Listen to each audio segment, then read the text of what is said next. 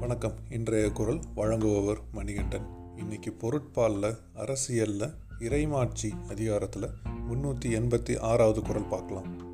காட்சிக்கு எளியான் கடுஞ்சொல்லன் அல்லனேல் மீ கூறும் மன்னன் நிலம்.